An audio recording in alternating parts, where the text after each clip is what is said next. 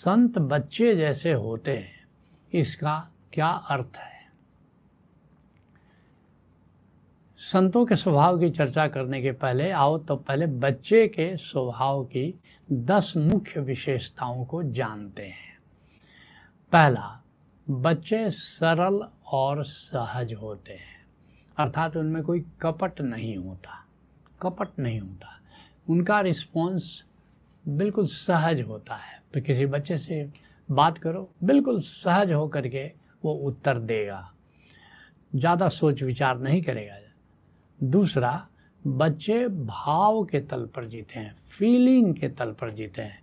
जब वही बच्चे बड़े हो जाते हैं तो फिर विचार के तल पर जीना शुरू कर देते हैं।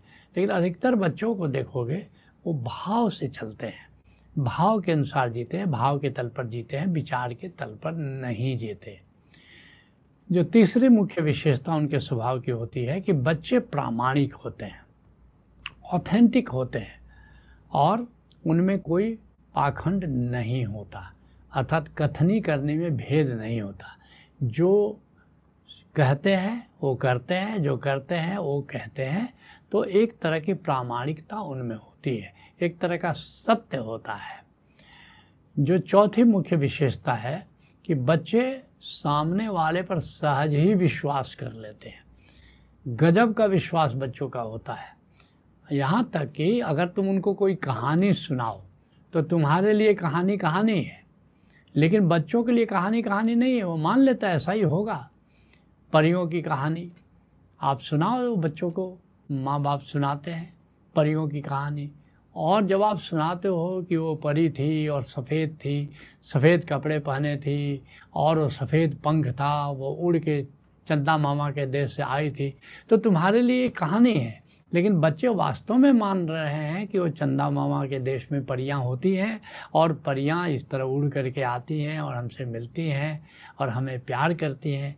तो बच्चे बिल्कुल ही विश्वास कर लेते हैं जो सामने वाला उनके मन में ये पैदा ही नहीं होता, संदेह ही नहीं पैदा होता कि ये जो कह रहा है, वो ठीक कह रहा है कि झूठ बोल रहा है या हमें ऐसे ही फुसला रहा है। जो पांचवी विशेषता होती है कि बच्चों को खेलने में, क्रीड़ा में बहुत मज़ा आता है।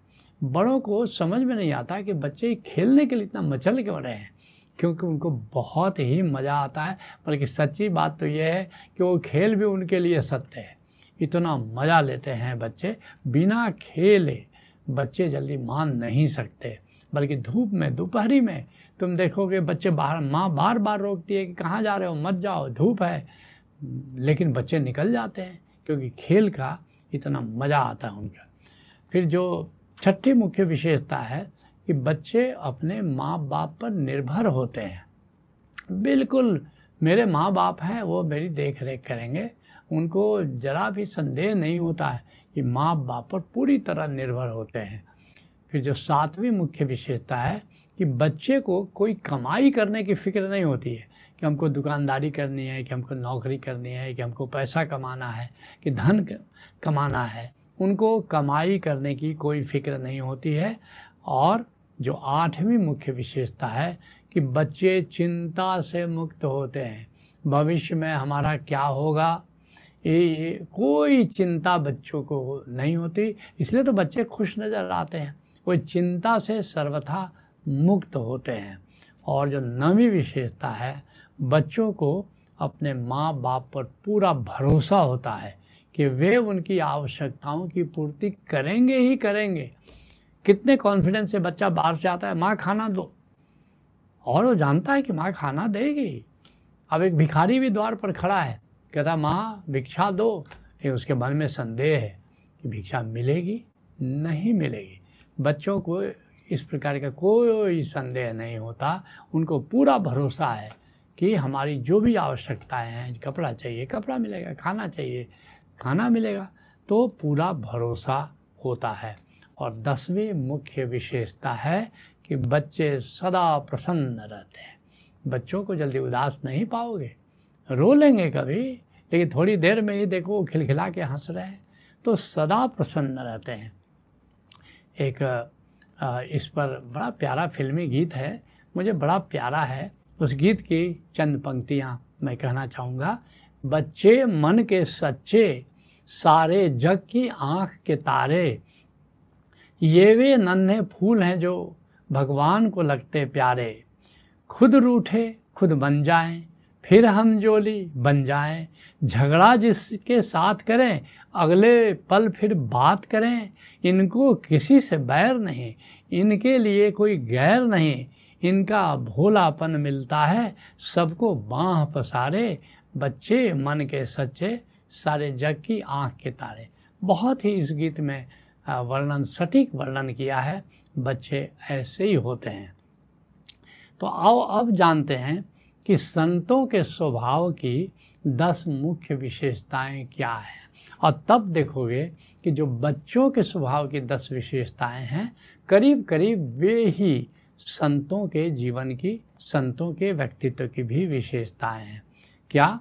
आओ पहली विशेषता देखते हैं कि बच्चों की तरह संत भी सरल और सहज होते हैं। बिल्कुल सरल, बिल्कुल सहज। गुरु गोरखनाथ कहते हैं हब की न बोली बा डभ की न चली बा किसी की बात बार बार काट करके मत बोलो, संत किसी की बात नहीं काटेगा, सुनेगा।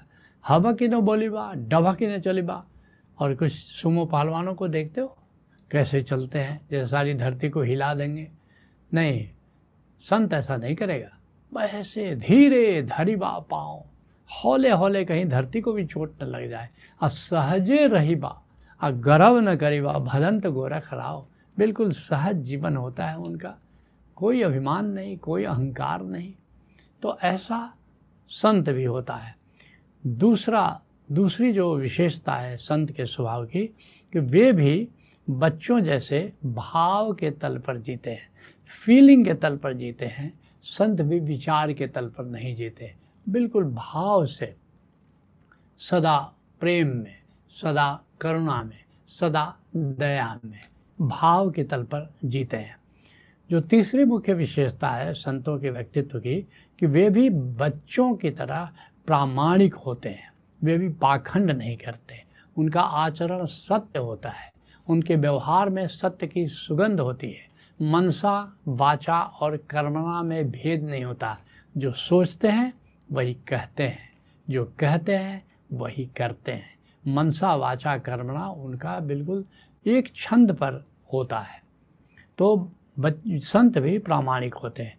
जो चौथी मुख्य विशेषता है, वो कि बच्चों की तरह ही संत सामने वाले पर सहज ही विश्वास कर लेते हैं। सहज ही विश्वास कर लेते हैं।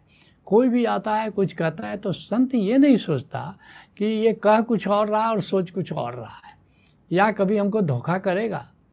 छल करेगा, कपट करेगा, ये संत की सोच में ये बात आती नहीं, इसलिए तुम देखोगे किसी संत को धोखा दे देना बड़ा आसान है।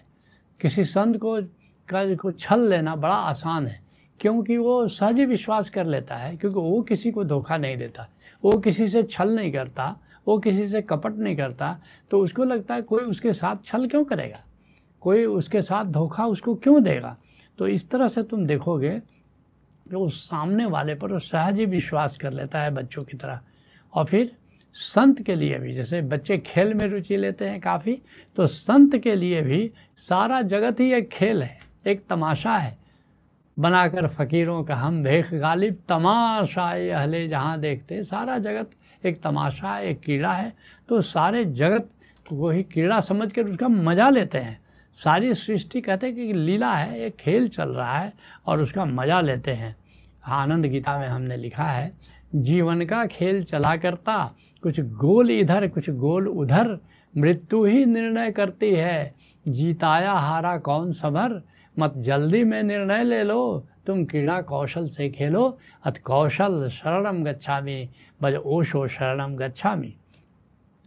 संतों के व्यक्तित्व की जो छठी मुख्य विशेषता है कि जैसे हमने कहा कि बच्चे अपने माता पिता पर भरोसा कर लेते हैं ठीक उसी तरह से निर्भर होते हैं, बल्कि निर्भर होते हैं बच्चे ठीक ऐसे ही जो संत है, वो प्रभु को ही अपना माता पिता समझता है। प्रभु हमारा माता पिता है।